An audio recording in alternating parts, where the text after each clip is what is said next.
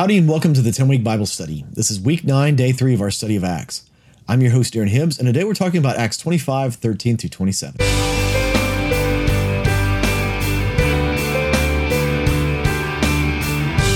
welcome back to the 10 week Bible study. Again, I'm your host, Darren Hibbs. Would you join me as we pray before we start today? Lord, would you open our eyes and our ears to hear what your word has to say to us? Fascinate us with your word today. We want to encounter the living word, you, Jesus through your written word today. In Jesus' name we pray. Amen. With that, let's jump into God's word. We'll be reading today from the NIV. This is Acts 25, starting in verse 13. A few days later, King Agrippa and Bernice arrived at Caesarea to pay their respects to Festus. Since they were spending many days there, Festus discussed, discussed Paul's case with the king. He said, There is a man here whom Felix left as a prisoner. When I went to Jerusalem, the chief priests and the elders of the Jews brought charges against him and asked that he be condemned. I told them it is not the Roman custom to hand over anyone before they have faced their accusers and have had an opportunity to defend themselves against the charges. Pausing right there, the the way that the governance in Israel worked was quite interesting and I, I think a little bit unique in the Roman world. the Romans had an extensive bureaucracy extending out, kind of bringing the Pax Romana, the Roman peace, uh, to all of the Roman world. And, and, and so you would have these procurators and governors and, you know, these regional authorities and things like that. the kings of Israel, it's a very interesting thing to think about. You've got the emperor in Rome, right? And the emperor or imperator, as the word originally was, is supposed to be first among equals, right? Is is first you've got Julius Caesar, and then the, the first true emperor of Rome was Octavian, who became known as um, uh, Augustus Caesar, or Caesar Augustus. And he was there during Jesus's day. and so you have this idea of you still have some sort of democracy or whatever, but you've really got an emperor in charge. And then you've got governors in the land of Israel, but you've also got kings, right? You had King Herod. How does that work? And this all goes back to when Rome took over Israel. The, the lineage of Herod's family essentially ingratiated themselves to the Romans and said, Hey, how about you let us do the heavy lifting of governance of this people and we'll pay you taxes and we'll honor Rome in everything that we do. You know, we'll essentially turn the kingdom over to you. And, and they knew that they were losing their independence, the Jews did. And so the this very opportunistic family uh, told, essentially said, hey, we're of the kingly line anyway. Let us do the heavy lifting. You can bring Roman troops and you can bring your governors here like you have everywhere else in the world but let us maintain this control and, and we'll help you. And essentially, um, Julius Caesar, Octavian, uh, Caesar Augustus, they end up saying, oh, "Fine, sounds good to me." And so this uh, this kingly line, and it actually even predated Julius Caesar's reign. they say, "Fine, works for us." And so Israel gets to have a set of kings, territorial kings, and over over this area. And essentially what it allows them to do is just live really well really live really high on the hog tax the jews for their own purposes. And, and in some ways the jews are kind of getting double and triple taxed. The temple tax they have caesar's tax and in some cases the herod you know herod the great and then the, his, his children his offspring ended up taxing them you know a, a kind of a third time over. And so it's very difficult time period to live in Israel, they were, I mean, they were really getting triple dipped in a lot of ways, double and triple dipped to to keep things afloat. But that's why we have a king in this context, uh, in the context of of the Romans. And in fact, we know that that you know uh, when Jesus was born and he comes back after spending time in Egypt because Herod the Great was dead he didn't go back to Jerusalem because Joseph, his father, heard that Archelaus was ruling in Herod's place in Jerusalem. And this, the kind of the background story behind Archelaus is that when Herod the Great died, you know, they buried him and he became ruler in Jerusalem.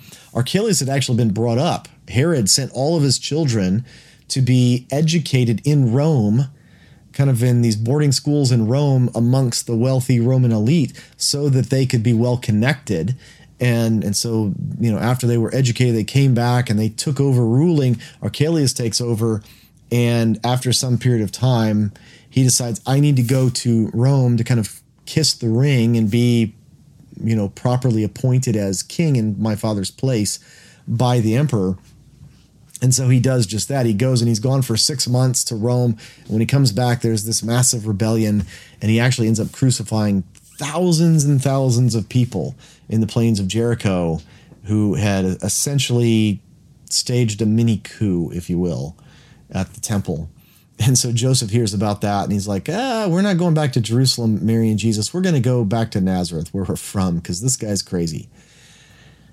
and so all of these people they were brought up in Rome, so they're very well connected, very well tied in, and and so they essentially have some kind of authority, but not really. It's it's a very interesting dynamic that was the the the Herodian line and the kingship in Israel during this time period.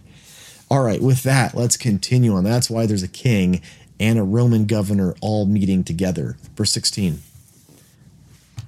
I told them that this is not the Roman custom to hand over anyone before they have faced their accusers and had an opportunity to defend themselves against these charges. Verse 17 When they came with me here, I did not delay the case, but convened the court the next day and ordered the man to be brought in. When his accusers got to speak, they did not charge him with any of the crimes I had expected. Instead, they had some points of dispute with him about their own religion and about a dead man named Jesus, whom Paul claimed was alive. So this is interesting, right? They're saying Paul deserves to die. And Festus is like, well, that's pretty serious charges. I'll hear I'll hear this right away. And he does next day. And then they come up and they're like, yeah, he deserves to die because of this and this and this, because this guy Jesus is dead and Paul says he's alive, and and because you know he desecrated the temple and and Festus is thinking, I don't care about any of that. The desecrating your temple is not a capital offense, especially not for a Roman citizen. It's like none of this. I mean, in fact, when we go back and we look back historically, we know that the, really the first Roman encounter, uh, the, the the Jews won their independence from the Greeks, and then they were independent for a, a long period of time, and then the the Roman general Pompey comes in and, and kind of storms through Israel, and you know, he's in, investigating everything and learns that there's this temple that only Jews are allowed to go into. No Gentile, especially Pompey, is not allowed into the temple, not allowed inside, not allowed to do any of that kind of stuff. And Pompey says, "What? I'm not allowed in a place? I'm I'm I'm the Roman general. You can't tell me that I can't go in a place." And so essentially, he goes into the temple and he does exactly what they're accusing Paul here of. Essentially, is he goes into the inside the building of the temple, and so thereby desecrates the temple of uh, having a Gentile having walked in because he's like, you're not going to tell me I can't walk into a building essentially under my jurisdiction and not be able to see it. And so he walks into the inner room of the temple. Uh, but at the same time, he understood, he knew that he was desecrating, and so he actually pays the Jews money to reconsecrate the temple for him walking into it. But he's like, he said, you you can't tell me that I can't go in there. And so he does it, right? And so there's this understanding. All of these Romans, they have this in the back of their mind, and they're saying they're thinking to themselves, "You're saying that he's desecrated the temple and he deserves death because of that, and he's a Roman citizen." Saying, "Don't you remember what Pompey did? I mean, maybe Paul owes you some money or something." to reconsecrate the temple. I, I, don't understand what the issue is. This is the, the Roman mindset that Festus is having trouble making sense of. And so he's saying, none of this stuff is a capital offense. None of this stuff is deserving of death. So all of the things they're charging him with, he's like, I don't even understand what you're saying. This is all nonsense. Verse 20 I was at a loss how to investigate such matters. So I asked if he would be willing to go to Jerusalem and stand trial there on these charges. Again, he's, he's thinking maybe there's some merit here, but I have no idea. And again, he's wanting to do the Jews a favor, and so, but he's probably also thinking exactly. I think he's probably telling the truth here uh, to to King Agrippa that I, I don't really even know how to sort this out. So I'm thinking if I take him there and everyone involved, we can go to the temple, we can maybe I can better understand what exactly happened or something. I don't know. I don't know. So I think he's wanting to do a favor. He's using Paul as a political football, but I think he's also at least half being true about this and saying, I, I don't know what to do about this. So maybe if we went there, there is some merit to trying him in Jerusalem. Verse 21. But when Paul made his appeal to be held over for the emperor's decision, I ordered him held until I could send him to Caesar. Then Agrippa said to Festus, I would like to hear this man myself. He replied, Tomorrow you will hear him. the next day, Agrippa and Bernice came with great pomp and entered the audience room with the high ranking military officers and the prominent men of the city. At the command of Festus, Paul was brought in. So they're making a big deal about this, right? They, they've kind of met privately with Festus now, but now they want to make this grand entrance into the city and kind of basically say, I give my blessing to Festus being the ruler here. Again, extending this olive branch because of this really weird dynamic of there being the Roman governors and and there being the the kings of Israel and all of this kind of craziness. They're essentially putting on this big show for everyone especially all of the elites to show them that we're we're working hand in hand here. And so they bring Paul in. Verse 24 Festus said King Agrippa and all who are present with us you see this man the whole Jewish community has petitioned me about him in Jerusalem and here in Caesarea, shouting that he ought not to live any longer.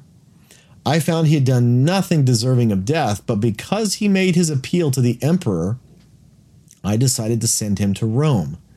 But I have nothing definite to write to his majesty about him. Therefore, I have brought him before you all, and especially before you, King Agrippa, so that as a result of this investigation, I may have something to write. So Festus is saying, this isn't about finding out if he's guilty or innocent. This is just, I don't even know. Like, I don't have a letter to send with the, the you know, the officer with Paul as he's going on his way to Rome. I don't know what to tell him he's standing before Caesar about. I can't send him to Caesar say, this is what he's accused of. How do you find it? He's like, he would essentially be sending Paul and saying, "Hey, here's a guy that you have to decide is he deserving of death or not." And and Festus is thinking Caesar is going to think, "What is this moron Festus doing wasting my time like this?" He's sending this guy here. It was like, "Why didn't you handle this? If you don't have any charges or accusations, you should have dealt with this." So so Festus is thinking, if I send Paul like this, it's probably going to be my head on the, the chopping block. Verse 27 For I think it is unreasonable to send a prisoner on to Rome without specifying the charges against him. oh, is that unreasonable? Yes, of course that's unreasonable. Festus understands exactly what would happen is it's no longer Paul who's going to die. It's going to be Caesar who's going to call Festus in and saying, what kind of an idiot are you? You can work in the salt mine somewhere or something. You know, he's going to, this is not going to look good for him. So I think all of this actually is, from Festus's perspective, important to take care of this, to to be able to send Paul with some kind of information as far as what on earth has this man done wrong that I'm sending him to, you know, Caesar to to be tried for something, right? You've got to have charges, you got to have accusations, you got to have some kind of evidence, you got to have something, right?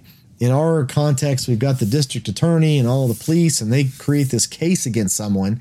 And Festus is saying, I have none of that. I have nothing except for stuff relating just to Jewish law. And if I send him to Caesar related to Jewish law, Caesar is going to have my head. And I'm not interested in that. I'm not interested in.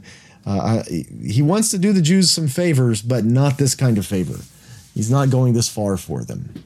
And so that is what this, uh, let's call it a kangaroo court.